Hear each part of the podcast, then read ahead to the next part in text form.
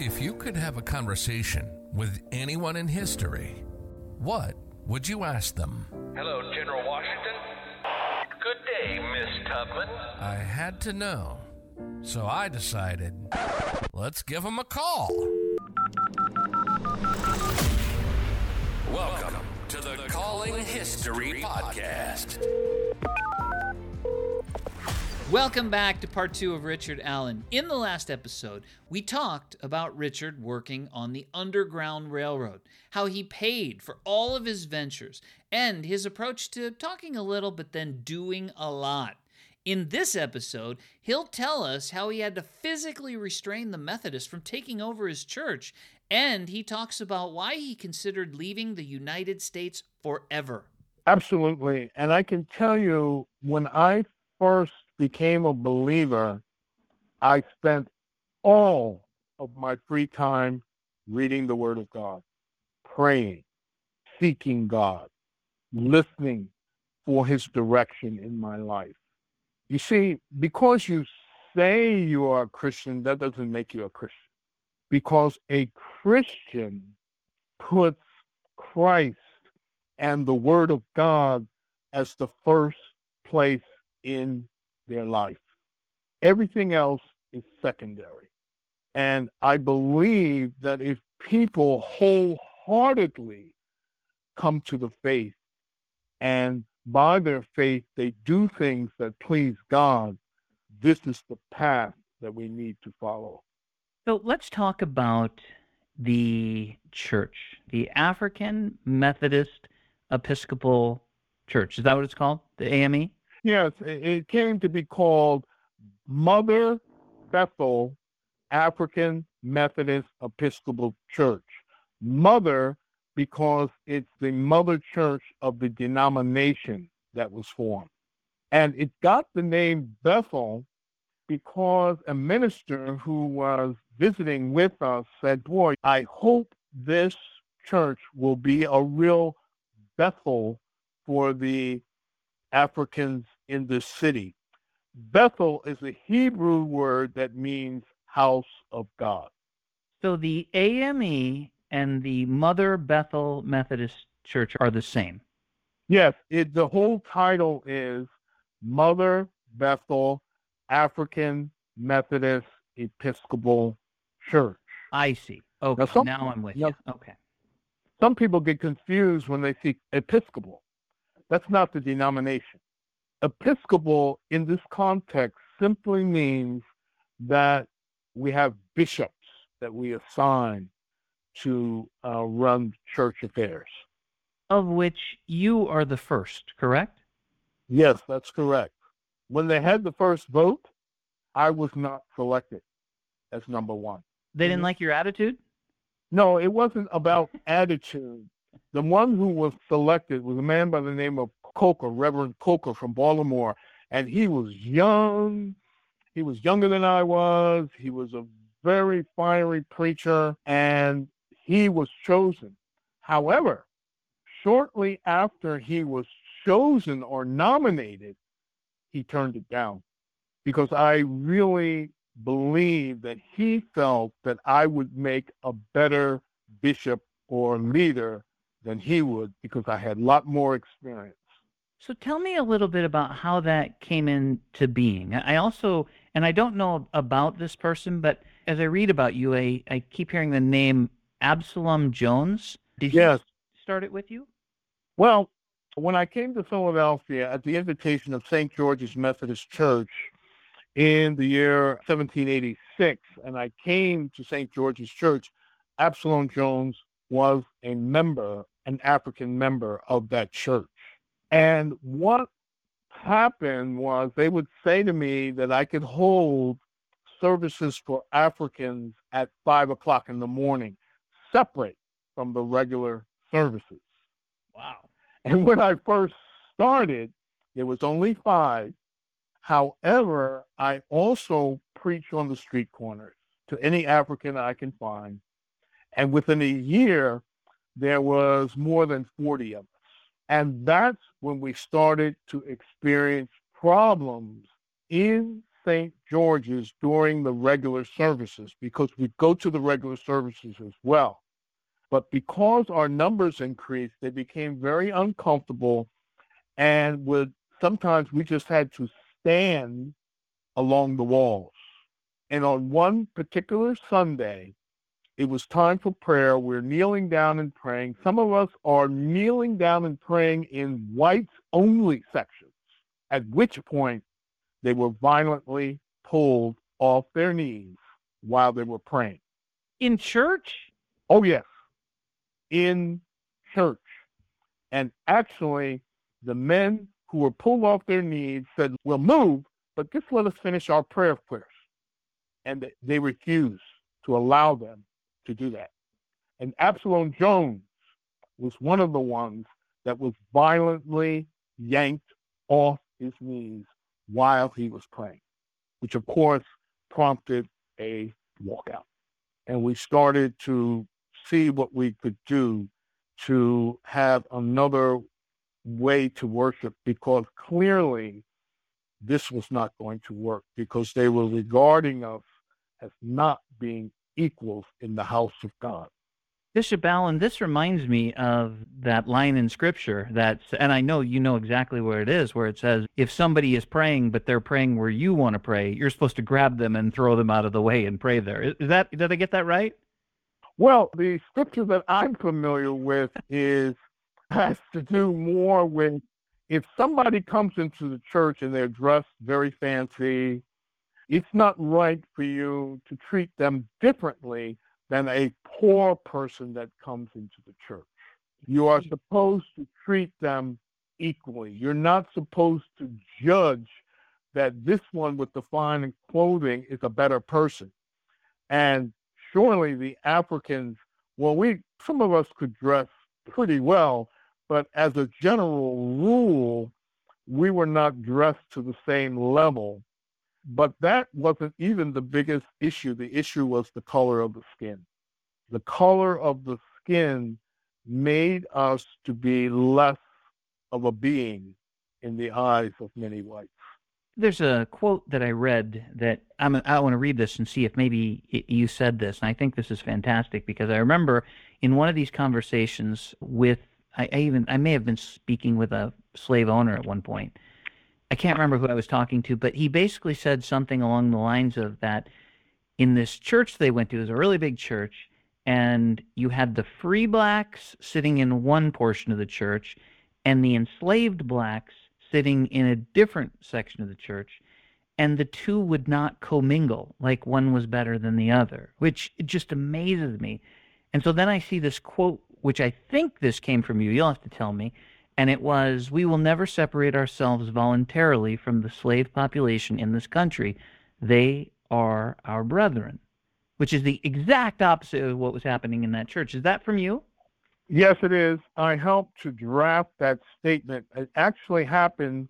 The, there was a meeting held in my church in the year 1817 to discuss something called the colonization plan. There was an organization called the American colonization society. And the idea was that there were many whites who wanted to get rid of all of the free blacks in this country and keep only the slaves. The idea was to convince Africans to voluntarily agree to leave this country and go to a colony in Africa.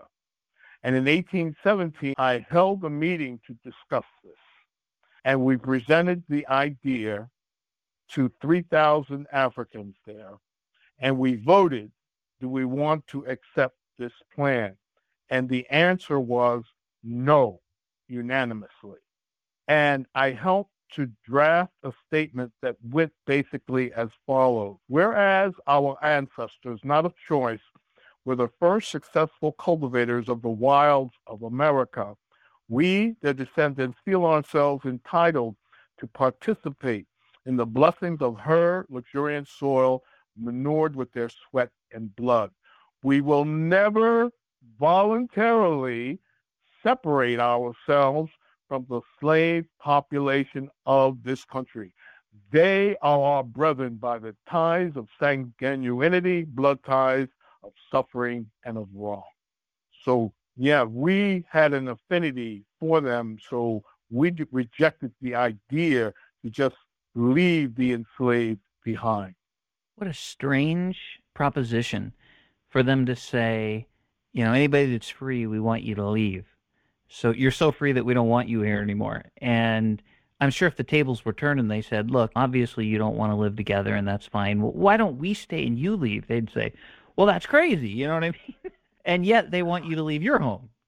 Well, yeah. Uh, the thing is that free African Americans say, this is our home. We're born here.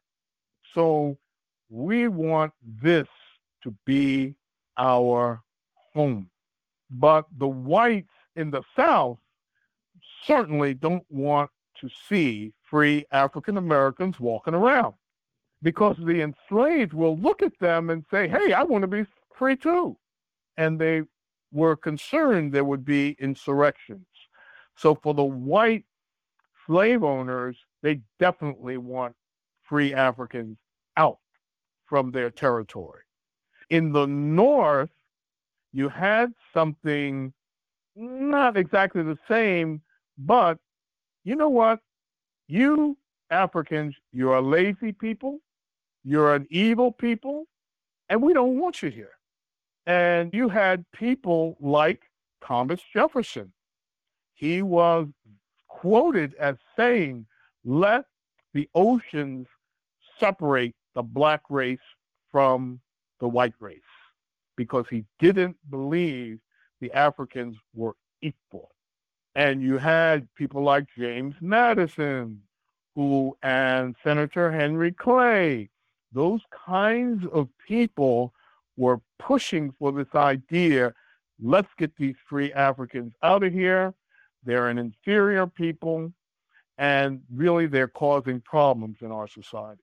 And I can tell you that there were Quakers who supported this idea of, hey, let's get the free Africans out of here. Did you have other problems with the Quakers? Well, when we walked out of uh, St. George's, we really didn't have a place to meet. And eventually the Quakers allowed us to use an African school for meeting. And because it was in a Quaker facility, they required that when we would have times of worship, we would have to do it according to their style. And the rule was 15 minutes, no one must say a word. And then after that, people can just randomly stand up and say something they feel that should be said. And in addition to that, Quakers do not believe in singing hymns.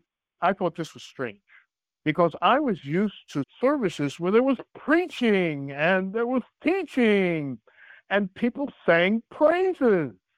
So I became very disenchanted with these kinds of meetings it seemed like Africans were drifting to. And I made it publicly known that no, this is not the right way for us to worship. It's just not good. And for that, I was read out of meeting. That's how, how Quakers tell you you're not welcome in our meetings anymore. What does that mean, read out of meetings? They stand in the front of the congregation and they explain that such and such an individual is no longer welcome to meet with us and to be part of what we're doing because they have gone outside of what we believe is proper behavior. And because I was advocating for another kind of worship service, they read me out of meeting. And this had the agreement of the other Africans as well. And so they're publicly exiling you from the meeting. That's right. However, but that didn't separate me from those Africans. I kept very close contact with them because I believe it would only be a matter of time before they would agree with me that no, this is not the way to worship. It is strange. We need to have a style that we are more comfortable with, not this Quaker way. What happened next then? So we're still not at the Mother Bethel Methodist. No, we're still not there. In 1791, 1792, the other Africans agreed with me, and we realized we needed to start an independent African church. And we began fundraising. They actually entrusted me to find a site for the African church. I found it at Sixth and Lombard. They didn't like that site because you see, many of those free Africans, they're business people and they're pretty wealthy and they want status. The site that I found was right in the middle of an African neighborhood and they didn't like that. So they found another site near Fifth and Walnut because that's right near Independence Hall, very prominent location. And they decided they wanted that location instead of the one that I had done. So I said, I'm not giving up on that location. The Africans voted and they decided they wanted to be Episcopal. And they asked me to be the leader, and I refused. If you're familiar with the Episcopal style of worship, it has a lot of pomp and ceremony in it, a lot of high, fancy talking. Oh, you would love that. And I, and I did not think this was the best approach for Africans newly freed, no education, no fancy clothes, and they gave a simple message. You're a sinner, you're going to hell, you need Christ. He's your savior. And so that's why I refuse to accept leadership of that church, but I maintained cordial relations with them. Two weeks later, I started my own church at the location that I found at first. I see. And so the man who I can't say his name, Absalom, was. Eh, was Yeah, Absalom Jones. Yes, you see, Absalom Jones and I wanted a Methodist style of worship. However, they were outvoted by the other Africans who preferred the Episcopal style because many of them were familiar with Christ Church, where George Washington worshiped, where Benjamin Franklin worshiped, John and Betsy Ross.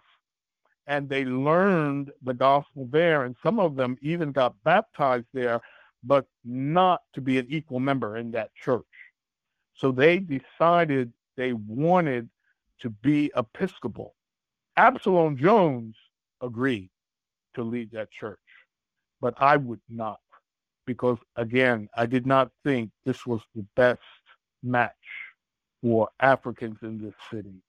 They didn't have education and fancy clothes like many of those other Africans that voted.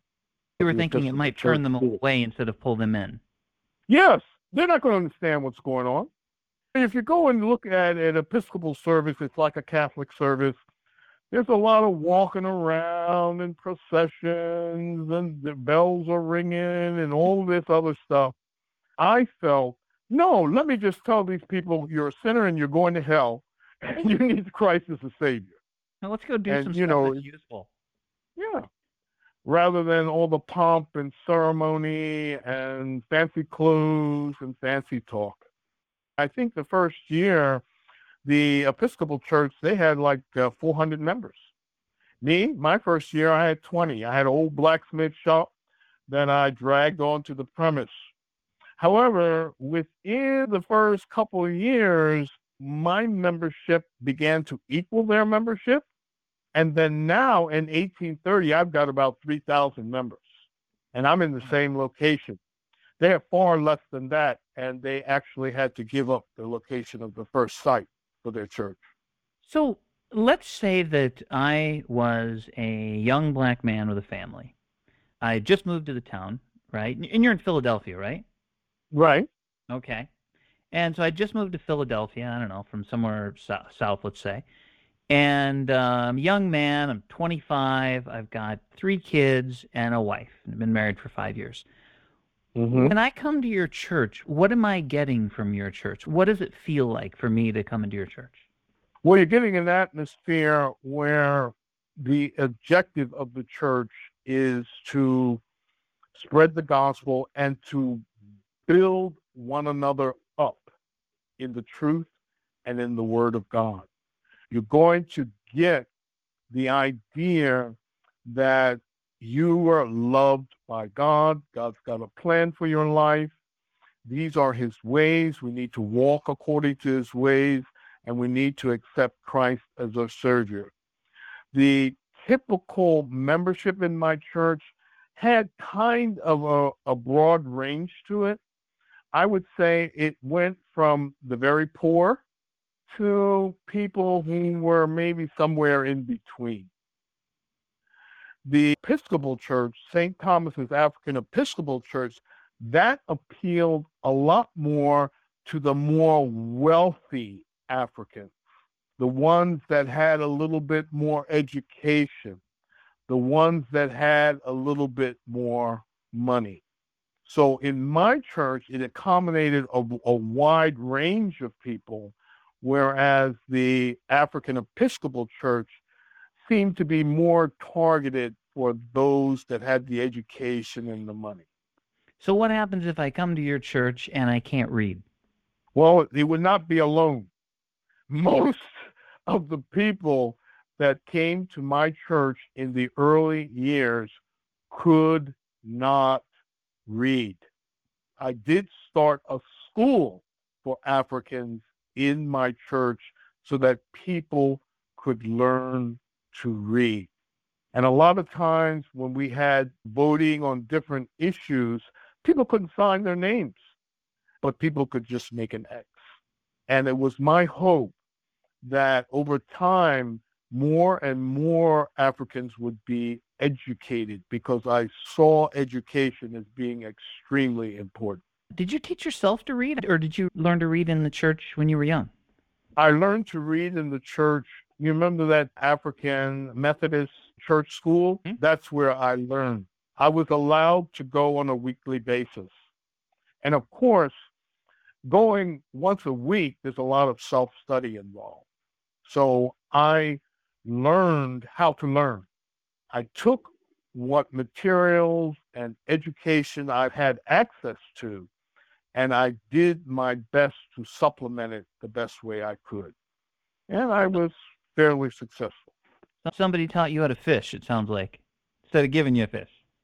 I appreciated to be encouraged to be independent and to learn for myself because I think the worst thing in the world is to think that you're learning the Bible based on what somebody is telling you versus being able to read it for yourself and know for sure what it said. Let's talk about Benjamin Rush for a minute. I don't know a lot about Benjamin Rush, but when the yellow fever epidemic broke out, he made the assertion that people with dark skin could not get yellow fever. Is that correct? That is correct. Is that true? Dr. Benjamin Rush actually was instrumental. Would you tell us who he is? He is a founding father of this country. He is a signer of the Declaration of Independence. He is a very famous doctor here in Philadelphia. And my experience with him during yellow fever was that he taught me and many other Africans something called phlebotomy. Are you familiar with phlebotomy? Taking blood? Yes, because he believed that if you were sick, the reason was you had bad blood.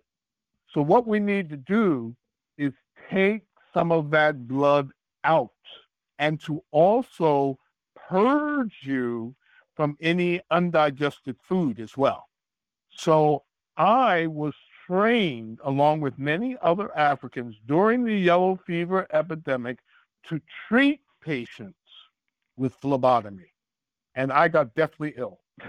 I was September of 1793, I got extremely ill. But I do believe there were a lot of people praying for me, and I actually got some pretty good care, and I was able to recover from that.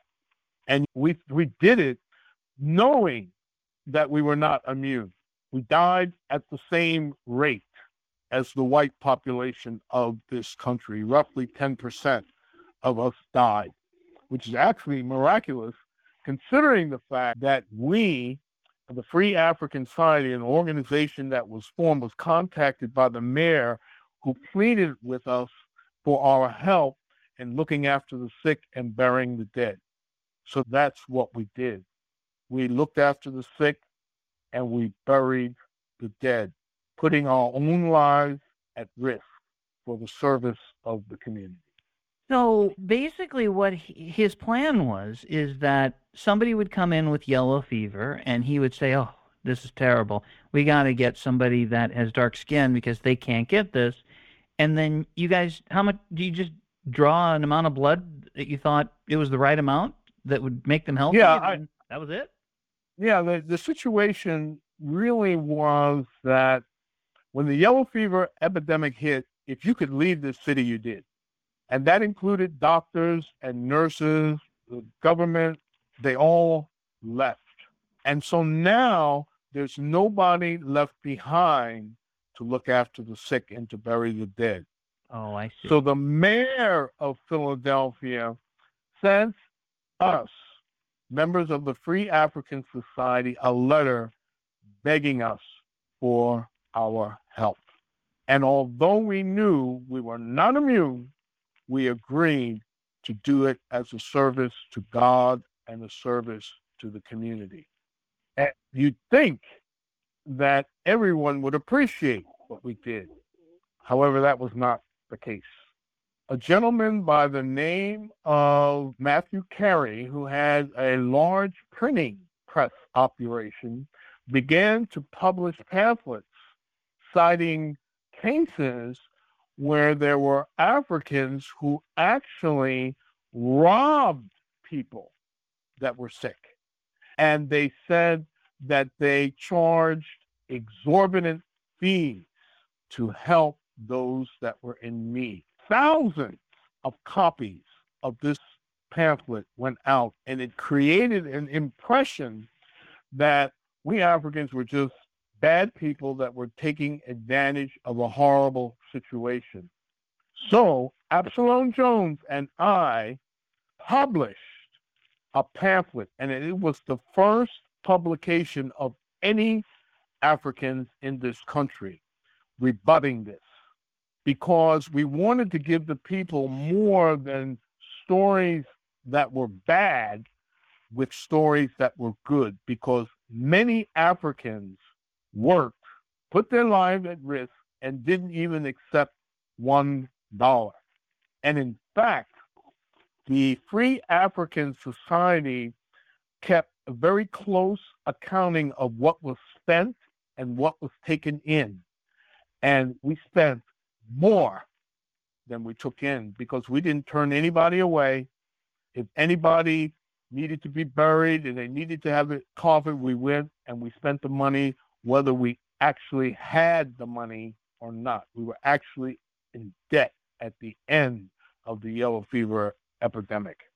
You, you've mentioned the Free African Society many different times. I understand the words, but I'm not crystal clear what this organization is. Does this organization have a building that they meet in like a church? Let me explain what happened. When I came here in 1786, and I saw the terrible conditions that the free, newly freed Africans were living in.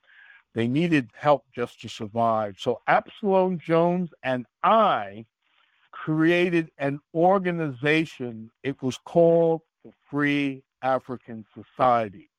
And the purpose of that society is that we free Africans who were in the city and were working contributed money on a monthly basis to help out those in our community that were desperately in need, most particularly the widows and the orphans. And we hired a Quaker to keep the books, to keep account of the monies that we took in and spent, because we realized Quakers had a reputation of being extremely honest people. So we figured if we hired a Quaker to look after the financial affairs of the Free African Society, people would feel comfortable contributing money for the things that we were trying to accomplish. That's a smart move. That's you thinking well ahead of the problems before they develop.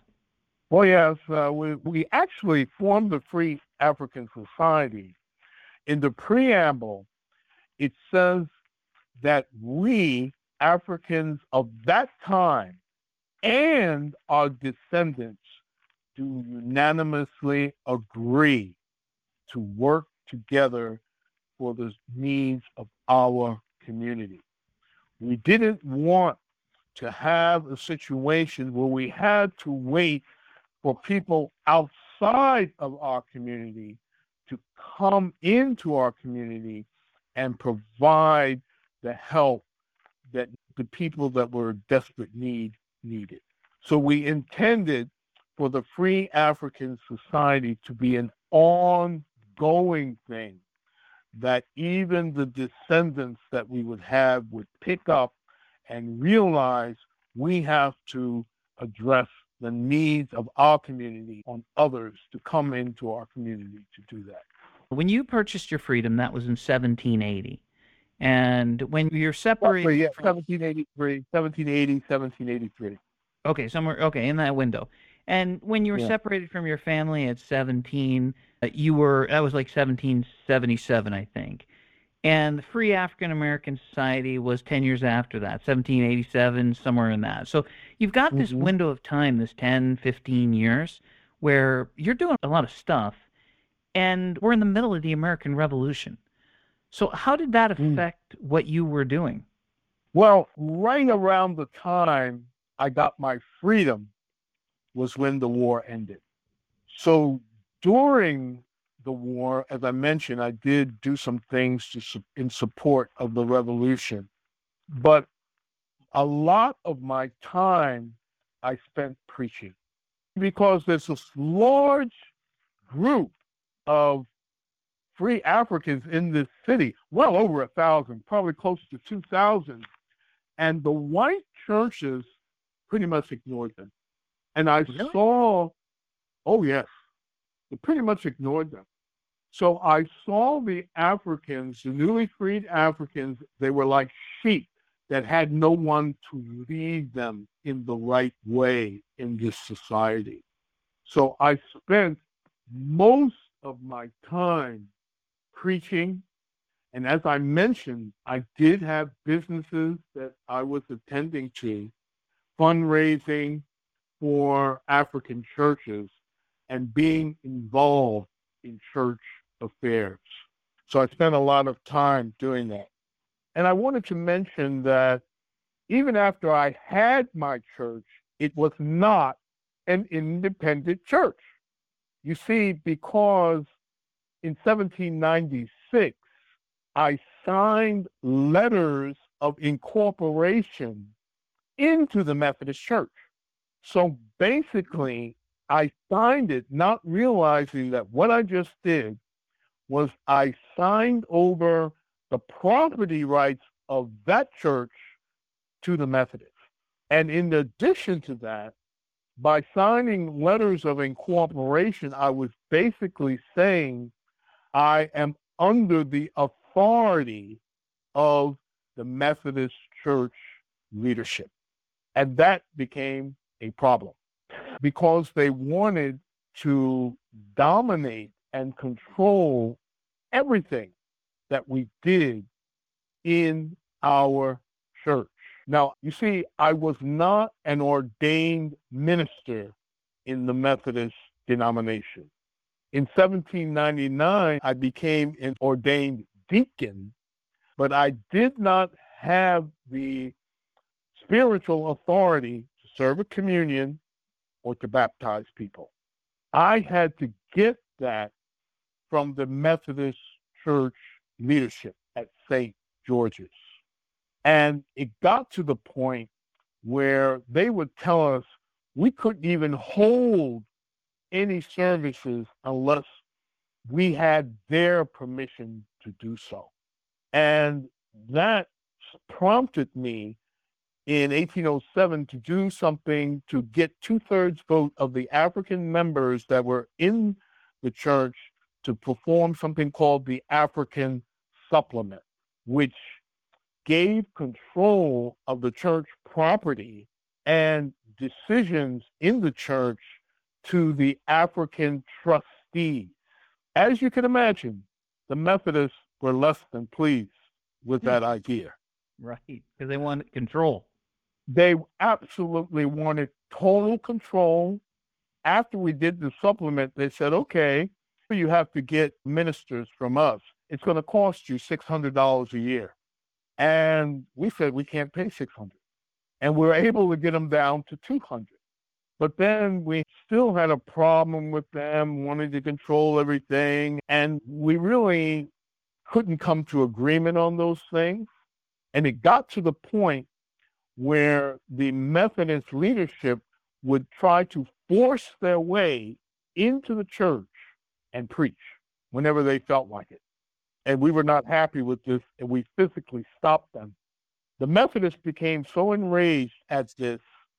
In 1815, they threw us out of our church building and they put it up for public auction. But because, as I mentioned before, I had money, I was able to go and buy the church back off of public auction. Then they filed a case against us at the Pennsylvania Supreme Court because they said they tried to argue that the original letters of corporation still held and that property could not be transferred to us, even though we had just bought it at auction, and we had to stay completely under their control. However, the Supreme Court ruled in our favor and we were finally independent. And after getting independence, that's when we decided we need to unite the African churches throughout the country and we formed the denomination where I became the first bishop. Uh, here you are just trying to do good. That's all you're trying to do. Nobody can argue with that. And right. you're just trying to lift people up and do good. And it's just every day, it's a new fight to do good. Yes, yes. This is part of the Christian life. You struggle against the forces of this world, which are controlled by the devil, who hates God's people. And you fight and you struggle and you hold on to your faith and you go as far as you can go.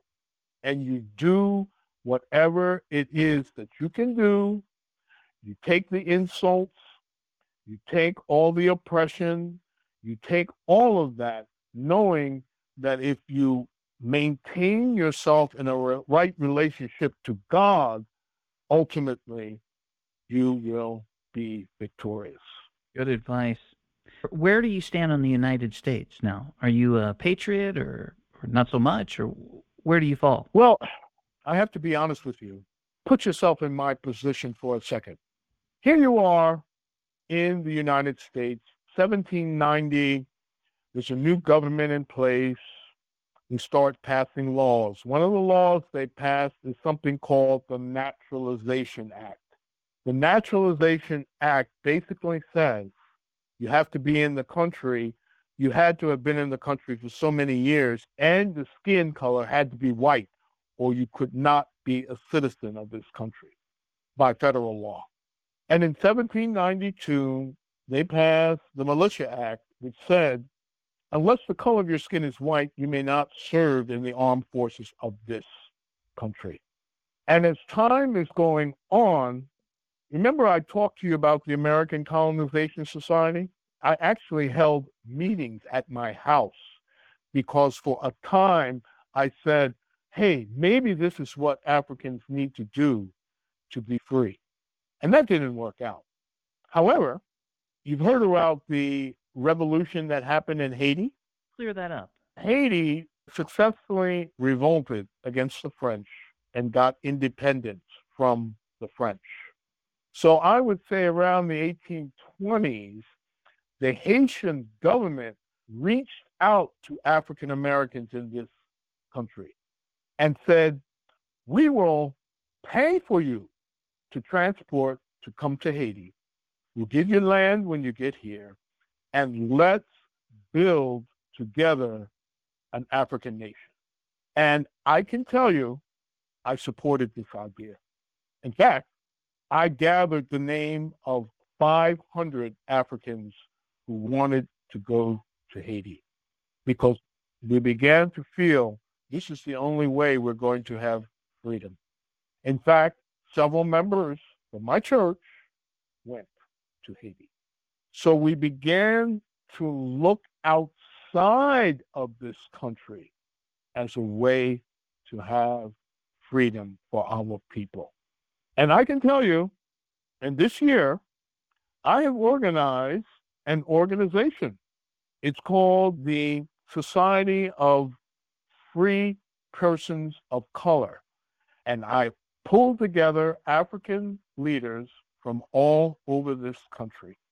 You see, because we were facing increasing violence and oppression. We knew what had happened in Ohio in the previous years. Free Africans in Ohio were required to post a $500 bond for their good behavior. In addition to that, What? Hold it. They have to post it for their good. I don't understand. Clarify. meaning in order for you to remain in Ohio as an African, you had to go and pay $500 for a bond as a surety that you were going to be a good person and you weren't going to cause trouble. That's ridiculous. And in addition to that, we had heard in 1829 there was a communities of free Africans that were experienced riots from whites who wanted to destroy their houses and destroy their businesses. Several of them had to flee to Canada for their lives. So when I organized this organization of free Africans in 1830 at my church, we had three objectives. One was to improve our lot in this country, which included see can we purchase some land and have more ownership of land. But the other thing that we wanted to do was establish a settlement in Upper Canada, Ontario, where those Africans who were in this country who were tired of the oppression and they were tired of the relation that they could go to Canada. Because Canada at that time was accepting enslaved and free Africans into their country where they could become citizens. So we started to look at other options beyond this country. Because you weren't getting the support that was reasonable based on the good that you were trying to do. Exactly. We're not seeing any movement towards equality, even having the right to vote. Because, in fact, in Pennsylvania, right around this time, there's already being debates to officially deny African citizenship in Pennsylvania. Before it was kind of, well, maybe it's not, eh, we're not exactly sure. But now there's talk that they wanted to officially exclude us from citizenship in Pennsylvania. We were already excluded from citizenship federally, and they wanted to add to that. And in fact, the Pennsylvania legislature began to support the idea that free Africans should go. I don't think that anybody with an open mind would look at this situation and think that it was unreasonable that you were looking for a different home considering the way that you were being treated. It makes complete sense. And it makes me want to ask this question What role do women play in your church? I'm going to tell you my role of my women. I was married twice. My first wife, her name was Flora.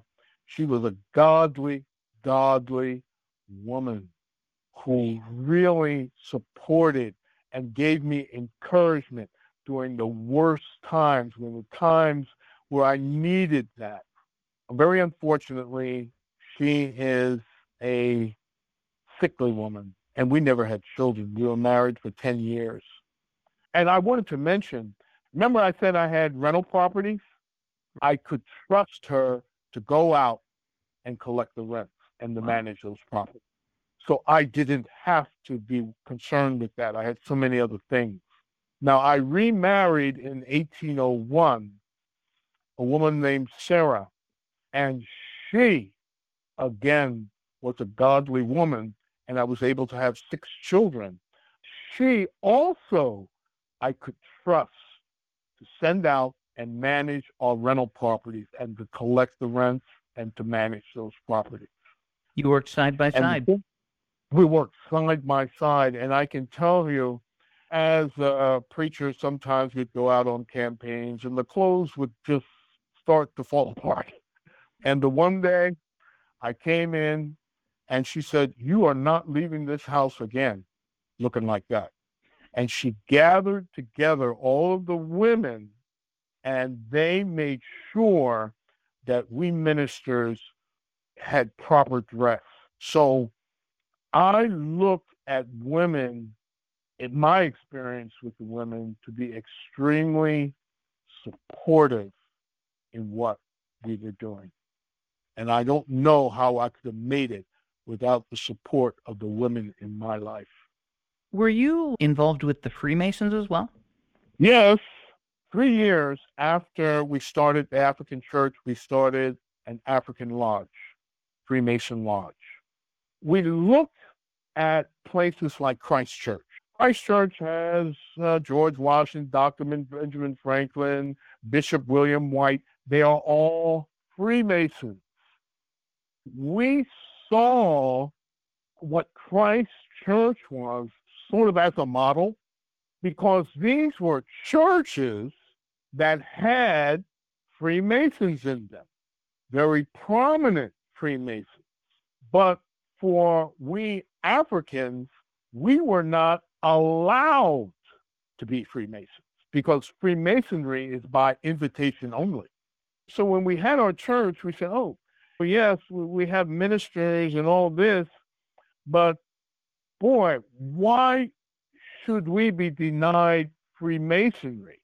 They tried to deny us to have a church, an independent church, and now they're trying to deny us of having Freemasonry.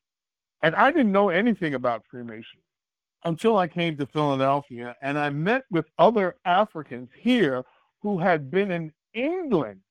And when they were in England, the Freemasons there allowed them to participate in Freemasonry. And so when we looked and saw how prominent and the Freemasons were, and it's also a church, we wanted that too. And we were able to finally get it three years later because there was an African man in Boston by the name of Prince Hall. And he knew when the British occupied, he met the British there and he became friends with them. And they were Freemasons. And they granted Prince Hall the authority to start African Freemasonry in the United States. And we went there and we got permission to have a Freemason lodge. I was treasurer of that organization. But I can tell you that if you look, I just recently wrote an autobiography. And in that autobiography, I make it very plain. The way I want to be remembered is as a preacher of the gospel That's how I want it to be remembered. And if you look at my autobiography, you'll see there's nothing in there about Freemasonry because Absalom Jones took Freemasonry a lot more seriously than I did. Because eventually I stopped being the treasurer of the Freemasons, but Absalom Jones, he became what is called the Grand Master of the Prince Hall or the African Freemasonry in Philadelphia. And later, he actually became the head of the Black Freemasons in Pennsylvania. Incredible. he went that far with it, huh? Oh, he went extremely far with it. And, and I can tell you, when he died, Masons have a funeral procession that they do, or funeral ceremony. And I started that ceremony at my church where I delivered a message. And then we marched to the church that he led and I delivered another message. But again, the primary thing in my life was not Freemasonry, it was spreading the gospel. When you just said that's how you would want to be known as a, preacher of the gospel, that is one question that I knew that I was never going to ask you how you wanted to be remembered or what you were looking for because it's very clear what your goal is. And I want to tell you, I'm just so thankful for everything that you have done because it's made a difference in the world that we live right now for so many people. And it is the right way to live the way that you live. And I'm so thankful for you. And I guess as we wrap this up, is there anything else that you'd like to leave? Maybe a message for future generations? Any thoughts you'd like to say? Yeah, I think it's so important. When I first started preaching the gospel, I preached to whites and blacks it doesn't matter what the color of your skin is, because I believe we are all human and we all should love and care for one another. And I believe that if this country can get to the point where we see one another as made in the image of God, and if we all walk by faith in Jesus Christ, this country can be united and this country will stand the test of time. But my concern is that if we remain divided, Christ warned us, a house divided against itself will not stand. Bishop Allen, I thank you so much for your time today and all of your wisdom and I wish you the absolute best in the future. God bless you, and I thank you for this opportunity. And it was really a pleasure to spend time with you. Richard Allen was one of the good guys. He made money, lots of it, but he didn't get power hungry or forget about those who were not doing as well as he was. He was always trying to lift those people up around him. He was practical without being rude or unfair. When the United States didn't want to make him a citizen or give him rights, he worked around the rules. After all, nothing said you had to be a citizen to own property. Once he felt that those changes would never happen, though, he gathered his people and said, Hey, if they don't want us, we can leave. And when he was called upon to risk his life by founding father, Dr. Benjamin Rush, who asked him to tend to those dying or dead from the yellow fever epidemic, he didn't give it a second thought. He did what had to be done to help his fellow man from the moment he first saw his purpose to the last day of his life. Along the way, he inspired people to work hard, be charitable, be resilient, and always have unwavering, unbreakable faith. Thanks for listening, and if you enjoyed this episode, subscribing now will give you the ability to communicate with your pets and even your houseplants. I'm Tony Dean, and until next time, I'm History.